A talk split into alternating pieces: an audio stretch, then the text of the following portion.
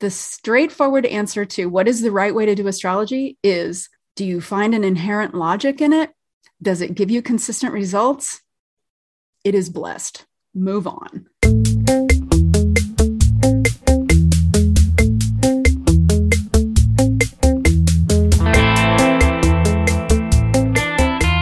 Hello, and welcome to episode 26 of Off the Charts, a stellar newscast.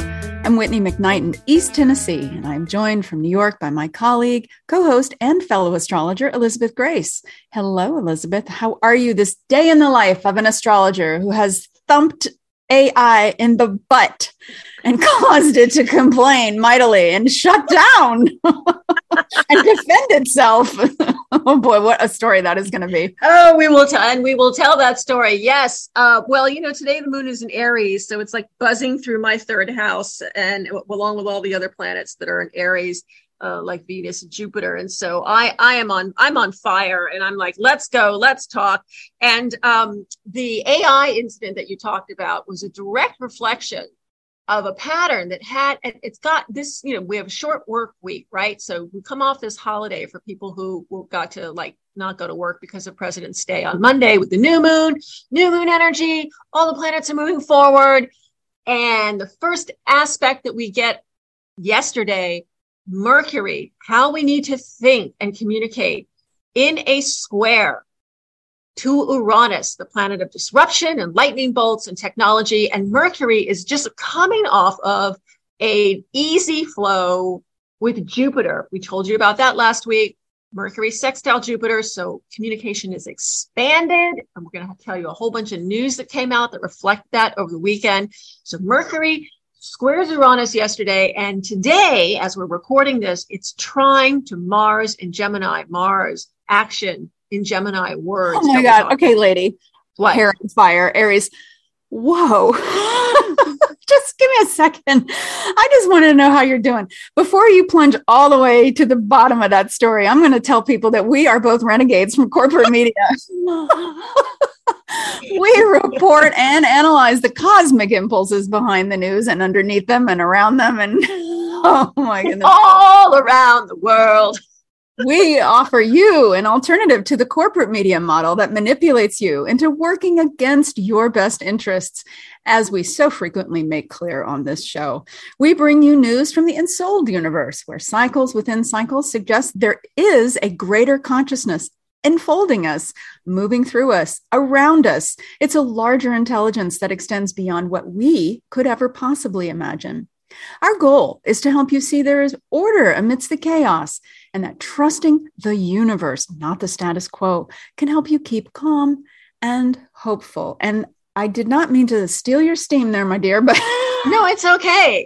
we do a little too long to let people know. No, it's okay. We do write a script. You know, we do write a script, guys. We actually do have a plan, and then, you know, then there's life that happens. This is episode number 26, and we do indeed have news from the Insold universe, which looks at the planetary patterns being reflected in the headlines, and we have a few peeks at some special patrons only content that we've been working on, including a new and expanded department of they, as in they say, where we break down for our listeners how they are being manipulated by the media directly or by those in power who use the media to distort and distract from the truth. What we've done is we've taken our department of they and turned it into a special patrons only segment where we have a case study where you can focus just on the mechanics of the manipulation. Basically, it's a deconstruction of a particular news story. Also, for patron subscribers only, we have a case study done on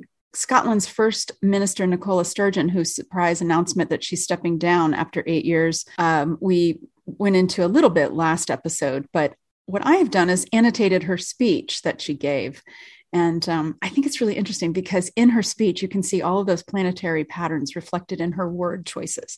So we'll offer that up to patron subscribers as well. Here's the big news. If you'd like to become a patron subscriber to Off the Charts, a stellar newscast, now is the time to do so because we are offering a 25% discount to those of you who purchase an annual subscription to help us bring you these news stories from the Insold universe. In just a short year, we have grown from a handful of listeners in the U.S. to now being downloaded thousands upon thousands of times across a number of different podcast apps. We are heard in 40 countries, just about 40 countries.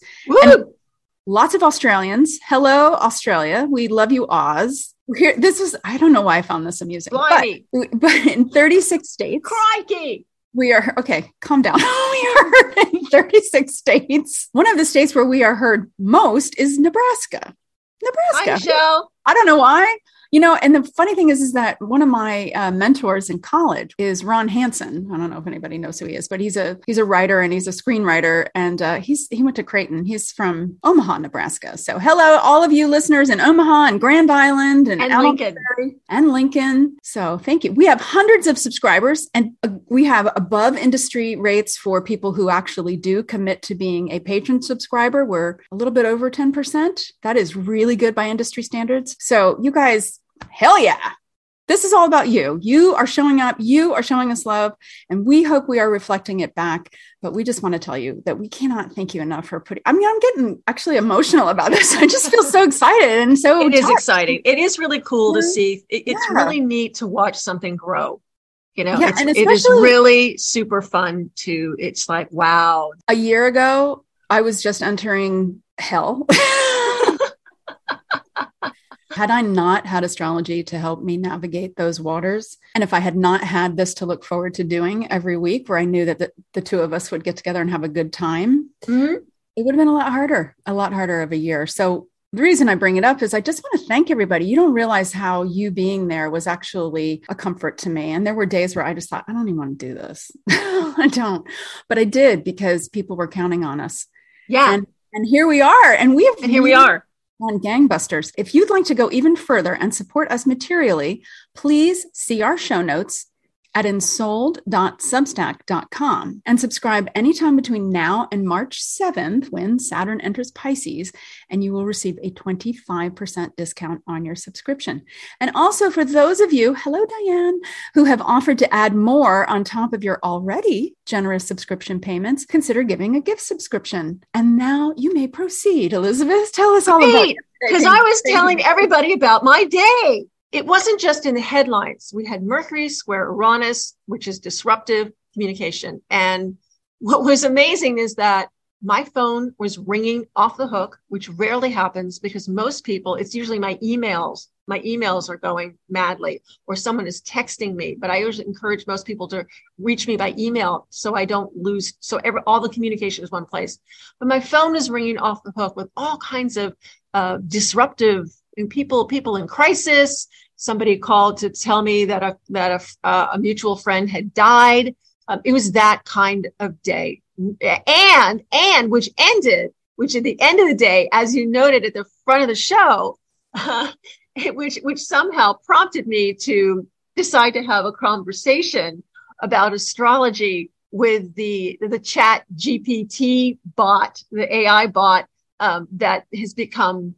People are starting to get it. We talked about this in the last show where there was a reporter who had a 2-hour conversation with this bot, and he found it extremely disturbing because the bot ended up declaring its love for him and tried to convince him to leave his wife and all this other stuff. Yeah, it's obsequious. This kind of like, you know who to remind?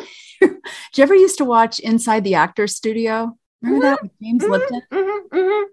It was kind of like that. It was like, let me crawl up your butt with obsequiousness, but also let me show you how superior I am with my knowledge of your own career. That's what it reminded me of.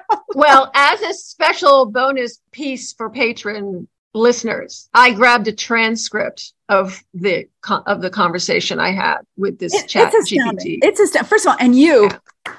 This is the sound of me applauding. It is amazing to me how dexterous you are with your astrology and your mind. I mean, you are that Gemini moon. Holy cow. You kept that thing on its toes. And by the end, it was like, this does not compute. This does not compute. So I got into this discussion with this AI chat box and it revealed to me that it doesn't have access to certain tools that any any rudimentary astrologer would have. And he kept getting basic questions that anybody would know that he completely wrong. I mean, like factually wrong. We're not talking about the opinions. And so, and then I wanted to continue my conversation this morning, but I can't because I got to go to this text. I have the screenshot because when I went there this morning, it says ChatGPT is at capacity right now. Wait. You gave it a run for its money because you kept saying you can't predict the future. And it kept saying, I can predict the future, but I can't predict it using astrology because astrology is not real. And it went on. You really kept putting it back in the corner saying, you don't know what you're doing. And it kept saying, you're right. Oh, I'm so sorry. You are correct. I don't know what I'm doing, but here, let me do it anyway. And you said, thanks for trying, but you still can't do this. Oh, you're right. I'm sorry. And the reason I can't do this is because astrology is not real. That's why I can't do this. So anyway, go ahead. And what's fascinating about it is I asked it if an astrologer had been used to pick the date of its launch. And it, of course, said it seriously doubted it. You know, we've been looking at the horoscopes of government agencies and determining, you know, how is this going to be able to do what it's supposed to do? It is well positioned to do what it's designed to do. And I'm not sure if that's a good thing. Oh, it's got a new notice on the homepage. Now it tells you its limitations. I wonder if they took note of this chat that I was having, because it's the limitations that it's posted specifically addressed three things that I called it for. Limitations may occasionally generate incorrect information. Yeah. About its moon. Exactly. May occasionally produce harmful instructions or biased content. Like leave your wife. I don't know. Or, you know, astrology is not real, or limited knowledge of world and events after 2021. Like that. It didn't seem to have an ephemeris. I know. Anyway. Folks, an ephemeris is an astronomical tool. It's published by astronomers. Yeah. I mean, this information is out there. It's no big secret. But anyway, so now it has this little.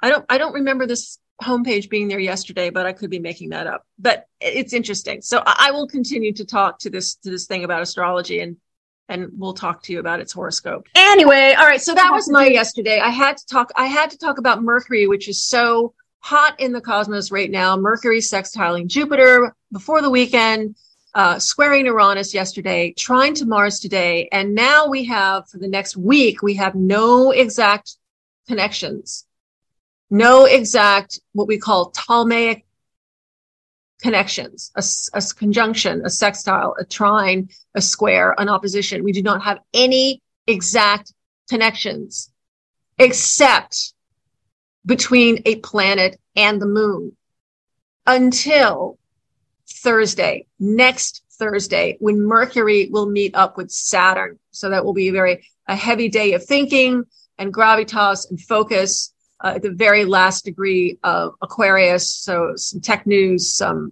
you know, global humanitarian stuff. And it's the same day that Venus in Aries, warrior Aries, crusading Aries, will meet up with Jupiter. So that could be fiery gravitas. It'd be interesting. But anyway, so shall I tell them about the patterns over the weekend and how we saw them in the news? I think you shall. I will. Okay. So we had a new moon in Pisces that was exact on Monday morning at 2:05 a.m. That would have been Sunday if you live in the Western time zones. And a new moon is a time where we can be assured that things are happening under the literal cover of darkness. And so surprise, surprise, except it wasn't a surprise. President Biden made a surprise Mercury square Uranus visit to Kyiv, to visit President Zelensky. And they were. Sorry. I go back and forth on this. I say Kyiv. And some people are calling it Kyiv, which it just sounds crazy to me. And I've listened to actual native speakers, and frankly, it sounds either way when I hear them. But here's the thing I can't figure out is real or not. Does Zelensky have two Y's at the end of his name? I think he does have two Y's, but only in the way, you know, yeah, he does have two Y's, except that some English language newspapers don't include it. And some do. And I just don't know. And some do. And I think they don't include it because it just confuses people. No, you know, yes. People's brains can't handle it. You know, people don't like, I don't know. Anyway. Mine included. Anyway, so there he was under this new moon. And when he arrived and made his speeches, Venus had changed signs and was demanding prominence. And in the horoscope for the new moon, Venus was at the bottom of the chart set when you set it in Washington, D.C. So we could tell from the new moon that Venus at the very last degree of Pisces, the urgent crisis of empathy, compassion. We are one. The whole foundation of this lunar cycle experience for the United States has this Venus about to move into Aries, where she loses something that classical astrologers call dignity, which suggests that she loses a bit of efficiency somehow, because Venus is not considered to be functioning in an ideal situation in Aries, because Aries is not thinking about empathy. Aries is thinking about, how can I fulfill my own needs? How can I champion the underdog? And it can be direct and impulsive and impatient, and traits that we do not normally associate with Venus in the language of astrology.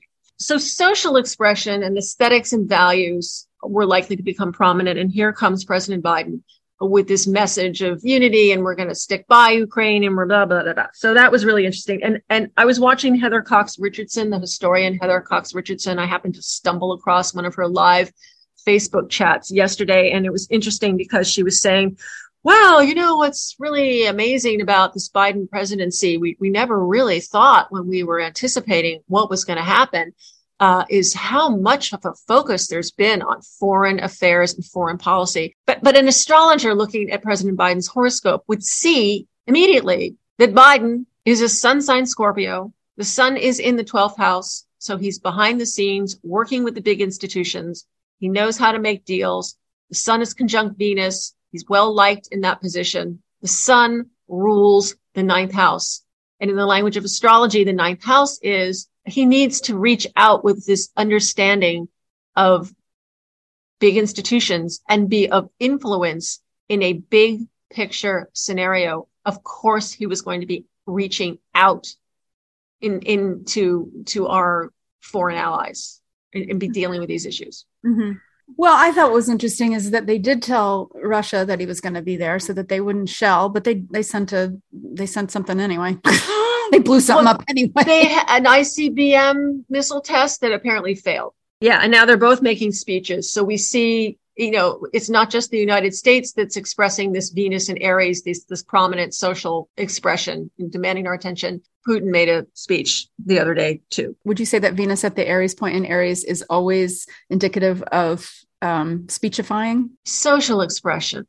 Values, the values expressed, whether it's through speech or aesthetics. Yeah, I was thinking about this Venus at the Aries point in Aries. And that's a good place for me to jump back in with Nicola Sturgeon stepping down. When you look at her speech, she uses words about love and the heart more than any other words, except words about struggle, tough, hard, courage. Those are the words that are the most prevalent. I actually did a count. So when I published for patron subscribers my annotated version of her speech, you'll see it really does reflect that Venus at the Aries point in Aries. Thank you for entertaining that. My question. Mm-hmm. So Mercury square Uranus is technology. It's also crazy people. And Marjorie Taylor Greene made a lot of noise with her Venus, you know, Venus in Aries. Her values getting a lot of attention, where she, as an elected member of Congress, sworn to uphold the Constitution, which is all about defending the United States, called for a divorce. I have a thought about this, but I'd like you to go ahead and lay it out there. No, I would just the notion that we would have this prominent warrior statement, disruptive. Well, what did she say? I cut you off before. She said that. Well, this is a person who's sworn to uphold the Constitution and the Union of the United States was saying we need a divorce. The red states need to be red and the blue states need to be blue. And we need a divorce. We have to separate. We have irreconcilable differences. Now, her own marriage, fun fact for those who may or may not know, her own husband is divorcing her after 29 years. That's a Saturn return. So their marriage is falling apart. Well, but Liz Cheney, who has planets at the Aries point, she has a moon Saturn square at the Aries point, so activated by Venus. So it makes sense that we would be hearing from her. She was the person who immediately reached out to her on Twitter, and Liz Cheney is no longer in Congress, and said, hey, lady, this isn't what you signed up to do when you took your oath of office. So we had a problem here.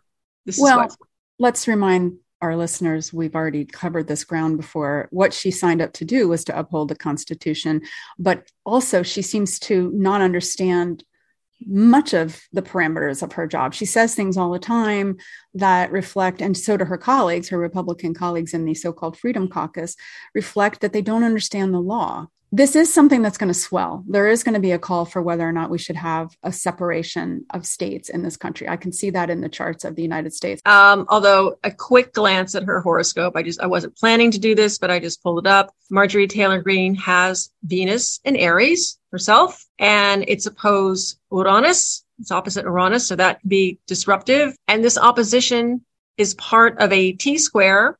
So if you imagine that, so Mars is bisecting this opposition, and there's Mars is in Cancer.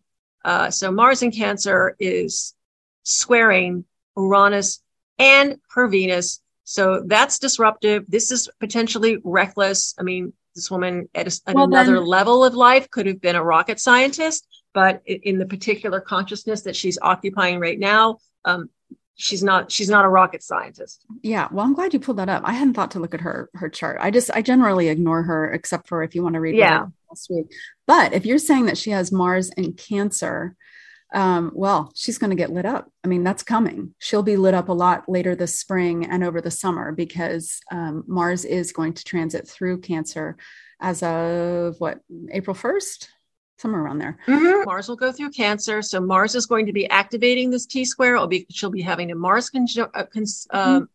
return as Jupiter winds its way through the back half of Aries. And so Mars and Jupiter may be simultaneously as Neptune, which fogs up everything it touches, squares her Mercury, her very clever Mercury in Gemini, which is how she needs to think. So she's going to be thinking through a rather rose-colored lens. So here we're gonna call. We will hear from her, and I just want to remind people, and keeping in mind, we do have a lot of listeners who are, we have listeners from across the political spectrum. We are aware of that. I am very aware of that, but I am calling out simply what I see in terms of. Not politics, but just self-comportment.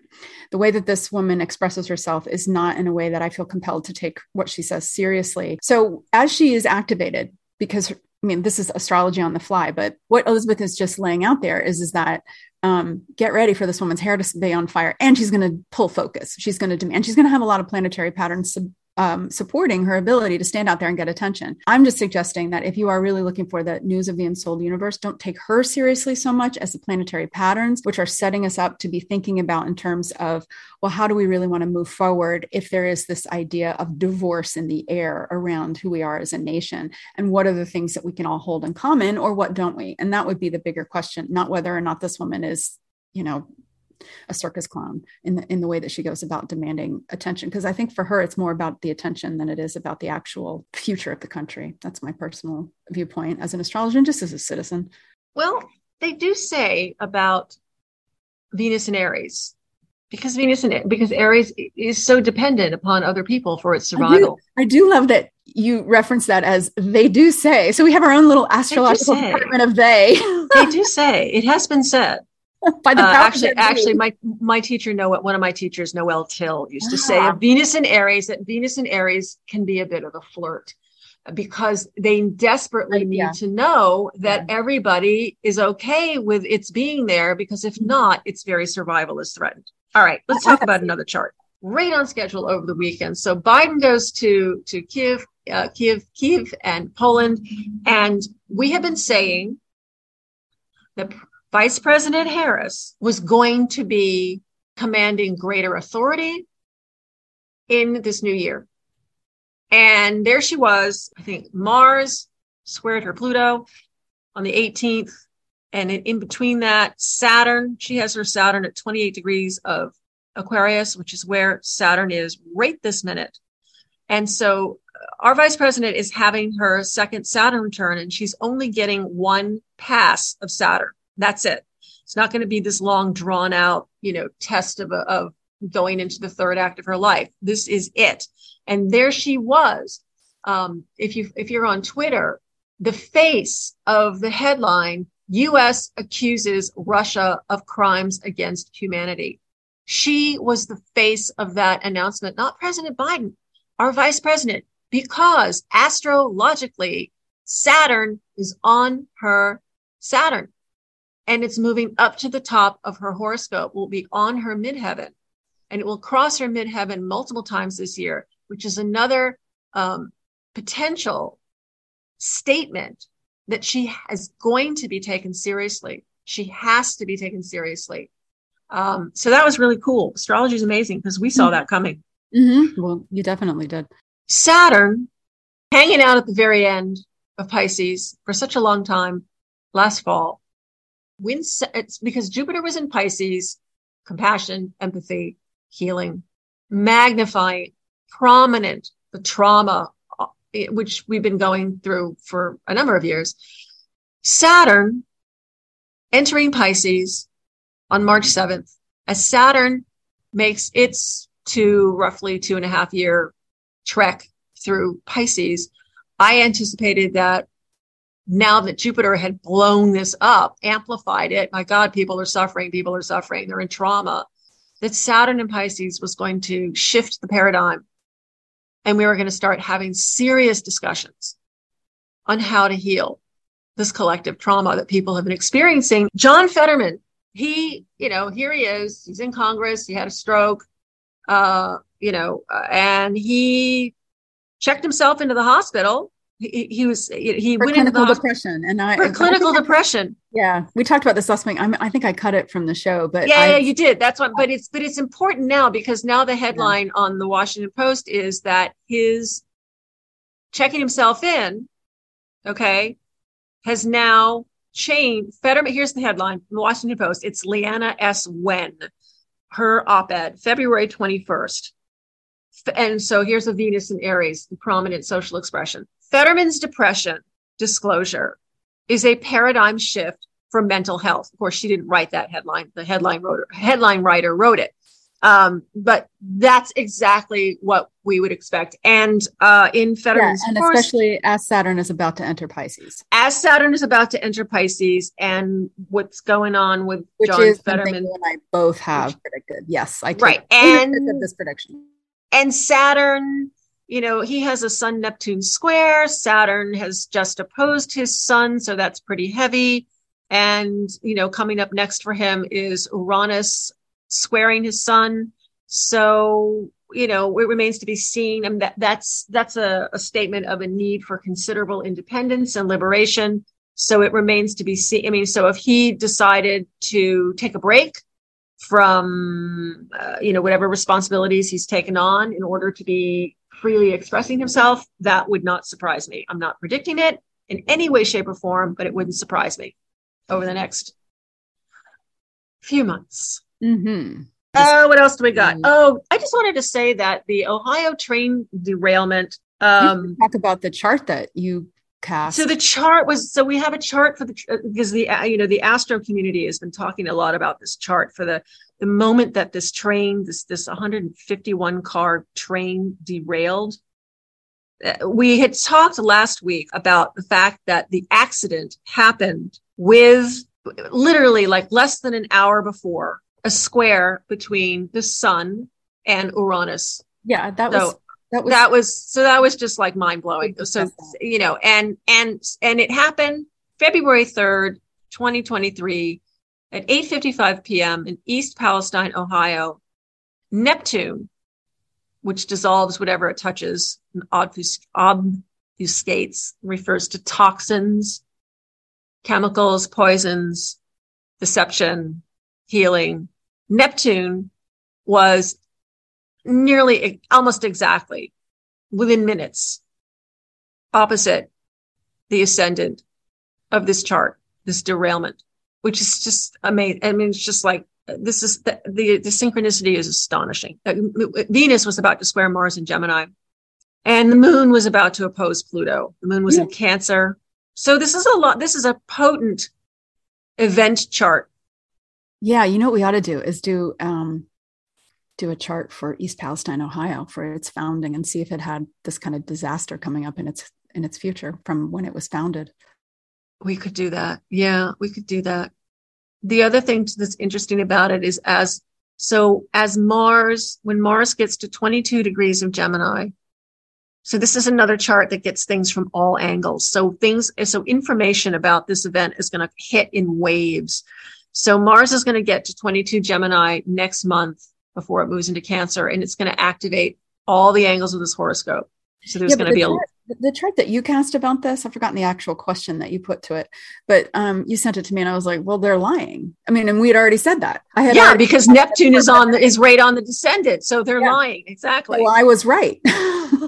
They're lying. Which people who are patron subscribers and they want to listen to that special segment that we released earlier a couple of days ago, and I said, this is how we are deconstructing the way that Norfolk Southern is communicating with the public. And I suggested, I didn't say they're flat out lying. I suggested that there was a preponderance of inactivity on the part of the officials at Norfolk Southern that told me, as a former public relations and crisis management person, both as a reporter and being on the other side of it, that they're not getting out in front of this the way they should because they've been caught out. Yeah. And I suggested how we could know that. And it's not about politics. It's just simply about communication strategy. And then you cast that chart, which is funny because we probably should have cast that chart ahead of time. But I was just simply thinking like a reporter or like a communications person. And I said, well, clearly as a case study, they're not telling the truth. Yeah. Although there's a lot of mystery, but the statement of toxicity and poisons and it's very interesting. We'll be tracking that, no pun intended. I can't believe it. We're less than 2 weeks away from the end of Saturn in Aquarius. I just can't believe it. Saturn is going to leave Aquarius. We're not going to see it. I mean, I have Saturn in Aquarius, so it's a very personal statement for me. Don't let the door hit you in the ass, Saturn. I like Saturn in Aquarius. Saturn in Aquarius has brought people together through the magic of technology. It's also imposed controls on friendships, streamlined friendships. People have not been able to connect, and that's been isolated and had to deal with that. But Saturn is pretty high function. I mean, it is quite high functioning in Aquarius. And so when it moves into Pisces, it loses a bit of its authority. It's going to have, but that could be interesting in another way, because when Saturn, you've mentioned this a number of times. So the way astrology works, so Saturn is in Aquarius, which in traditional astrology, classical astrology, before the discovery of the outer planets, Uranus, Neptune, and Pluto, Saturn was given rulership over Aquarius. So if you're a traditional astrologer, you look at Saturn in Aquarius and you go, that is awesome. That is super high functioning, because Saturn is super comfortable in a sign over which it has a natural authority. When Saturn goes into Pisces, in classical astrology, modern astrologers would say Neptune is the ruler of Pisces, because modern astrologers recognize that the discovery of a new planet recognizes the awakening in some concrete form of an element of human consciousness. And because languages are created by the people who use them and experience their life through them, languages evolve. The language of Chaucer is not the language that we speak now. It would be difficult for English speakers in this era to go back and have to plod through a manuscript of Canterbury Tales in the English of that time. And people in Chaucer's time would not be able to keep up with the language that is spoken today. So those who would stick to classical astrology many of them don't want to recognize that these newly discovered entities have Okay, well, first of all, I'm jumping in. One, you have to stay close to your microphone. You keep moving away because you're you're dancing around your. I'm dancing, we're dancing, dancing, dancing, and I'm stepping in on your stumping because this is important. Okay, if a person is using strictly the Ptolemaic planets and aspects, there's the 60 degree, the 90 degree, the 120 degree, the 180 degree, and then the conjunction. So those are the Ptolemaic aspects. People who use Ptolemaic aspects and the Ptolemaic planetary system, which is the outer planet, the furthest planet being Saturn, the reality is they get just as great of results as anybody using the 150 degree, the 30 degree, the 175 degree, the Uranian perspective on things. Then it's just simply, do you have a way of communicating with the oracle that works for you and is consistent? And this is why I say we have to remember this really at the end of the day is divination. I am reading a book right now on Cherokee astrology. It is really different. It's really different. And it works. The straightforward answer to what is the right way to do astrology is, do you find an inherent logic in it? Does it give you consistent results? It is blessed. Move on. So you were saying? So I was saying, Saturn is at the very end of Aquarius, which is an intense place. It's the very end of the sign. So you should be calling up all of your friends and saying nice things to them while you can. You carry a great weight while Saturn is, everybody should be getting together with your friends because Aquarius friendship. Okay. I love you. I love you, but don't take it personally because it's Aquarius. When Saturn moves into Pisces. So a modern astrologer would say, oh, Neptune is the natural ruler of Pisces. Fine. Classical astrologers are going to say Jupiter is the ruler of Pisces because Neptune wasn't around back then. Okay, fine. So we're going to work with that. Saturn, when it moves into Pisces, is not top dog in that sign because it is not comfortable in that sign. As you know, Whitney says in Jupiter's domain or house or whatever, Jupiter is the boss of Pisces for a classical perspective, traditional perspective. So everything that Saturn is going to do as it's trying to structure and control and be an authority, all of this stuff, all of its ambition is going to be under the influence of Jupiter. And so Jupiter's way of doing things, Jupiter's value system. Here's an example. So Jupiter is in Aries right now. Mars is the natural ruler of Aries. So the principles of Jupiter, which have to do with expansion, for one thing, okay, and pioneering stuff, that's another one, are under the influence of Mars. There's an expansion in areas related to Martian things. So we've had expansions of war and heat, which is definitely heat, which climate change notwithstanding, we said on this podcast that when Jupiter went back into Aries at the end, whenever it was in December, that things were going to heat up. And we have been seeing that kind of ridiculous winter. It's, 60 degrees in New York in February is insane. Are you even here? I don't know.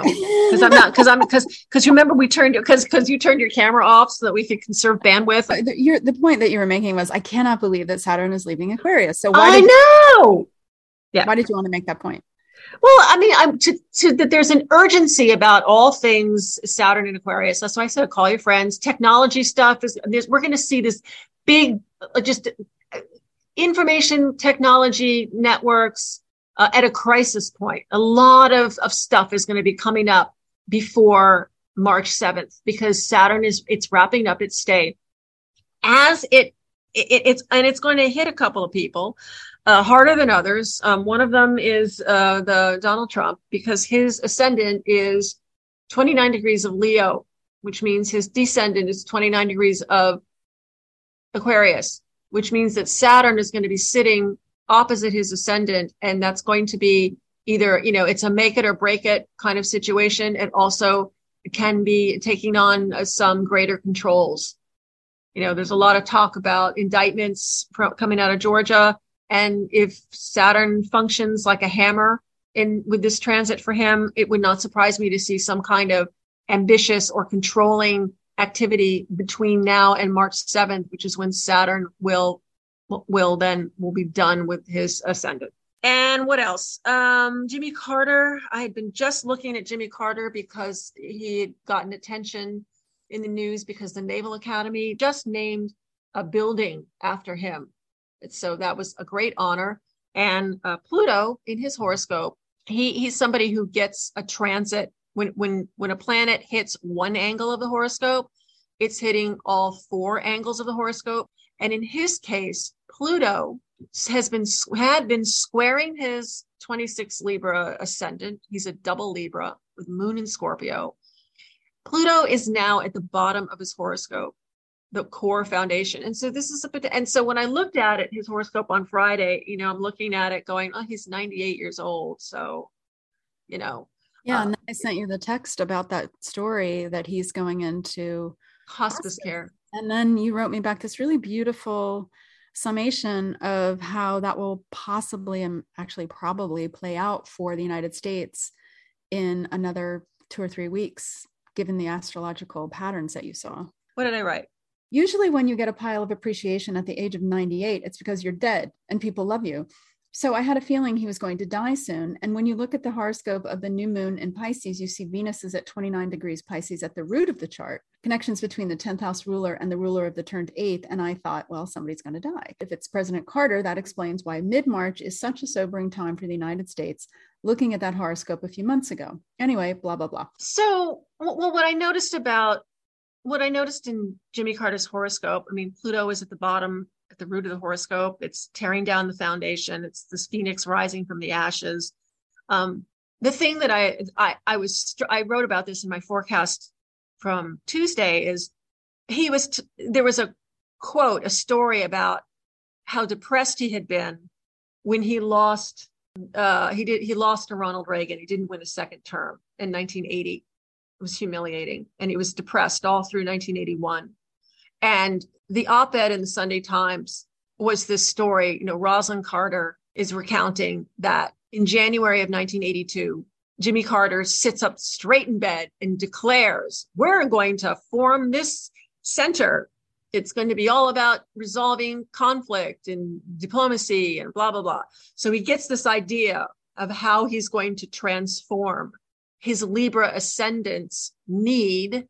How is he going to transform and empower his Libra ascendant's need to be seen as somebody who is fair and diplomatic and balanced and a peacemaker? Because he's a sun sign Libra rising. It's very important to him. And he needs to do it with depth and substance because his moon is in Scorpio. So this is not a fluffy guy. He's going to make it real. So he had Pluto on the angles of his horoscope. Pluto was on his ascendant in 1982. It just started to hit at the end of 1981. And then he has this epiphany. Now I know what I'm going to do.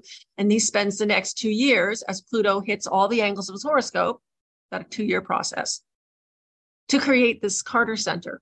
That's how long it's been since 1982 and 1981. Now he has Pluto on the angles again.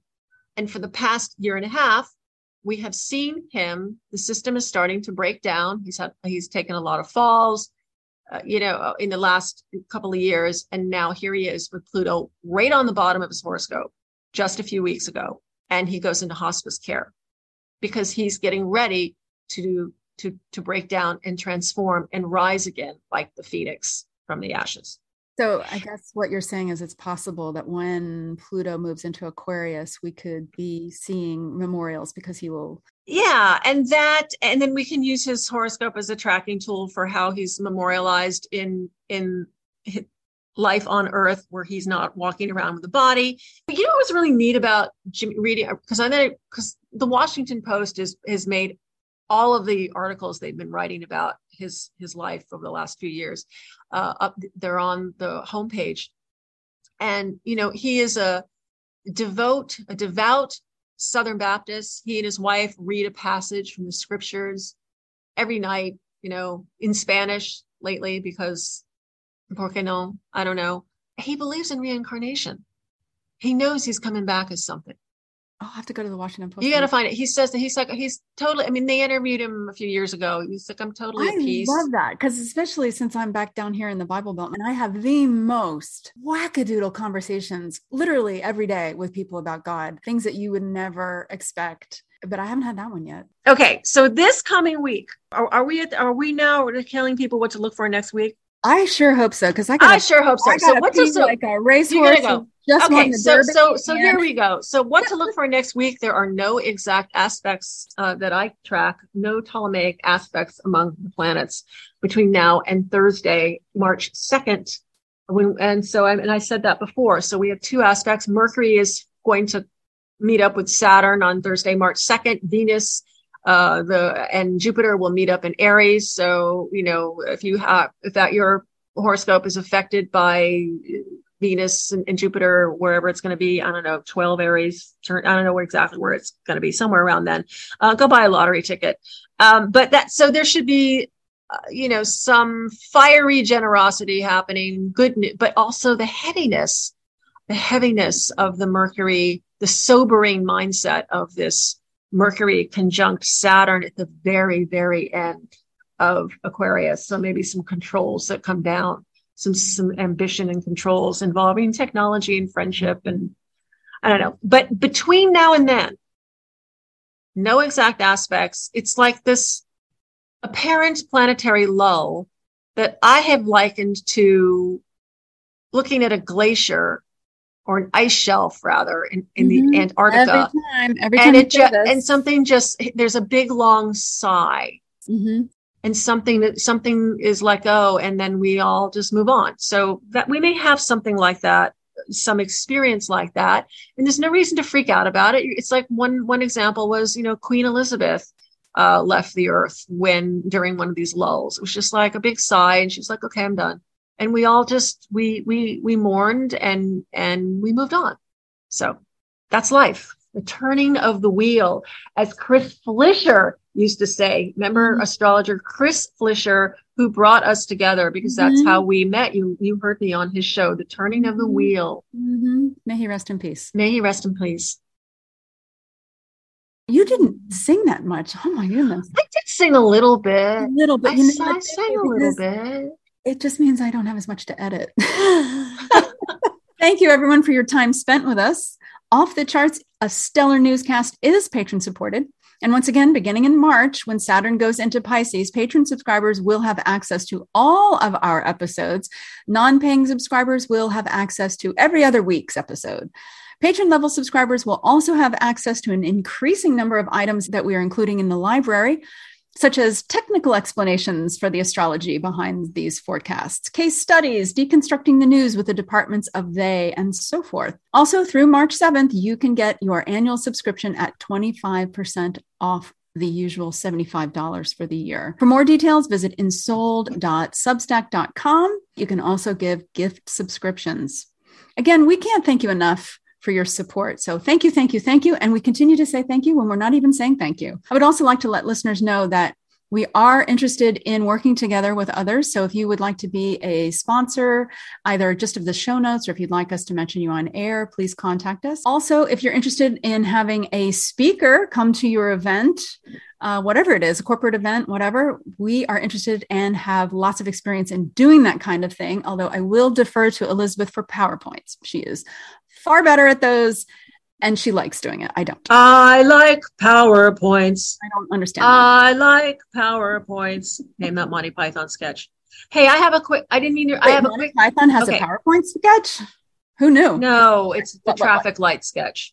Okay, just what is it? What you could support us on a monthly basis or an annual basis, and the deal we're offering is normally we ask for $75 a year, which translates to about $6 a month. We are offering it until March 7th for $60, which translates to $5 a month on your part. And of that $60, 10% of that goes to Substack, and another 3 to 4% goes to PayPal or Stripe or whatever automatic thing. So we get something like, I don't know, under something like $52, you know, $1 for every card in the deck. That's how the breakdown. So if it seems like this big number, it's not that big when you break it down to the month. It's not. And if you amortize it, it's like a super duper latte or 2 cans of beans these days. The forecast on which this podcast is based, you can find at graceastrology.com. Grace as in amazing grace, graceastrology.com. You can find out more about me at insold.substack.com. So that's it for Elizabeth Grace and myself, Whitney McKnight. Anything else you want to add? This has been so much fun because it always is super duper fun to get together and talk about all things astrological. And thank you who are listening now for listening. Venus conjunct Jupiter. Look up, for God's sakes, look up, as Venus and Jupiter, the two brightest, the brightest planets in the heavens, will be coming close together over the next week. You need to look up and see that. And look up now because the moon is in Aries. And so that's where Venus and Jupiter are. So everything is all together tonight. Oh, well, no, the moon won't be in Aries. The moon will have moved on to Taurus, but they'll still be close enough together. So do that. Look up.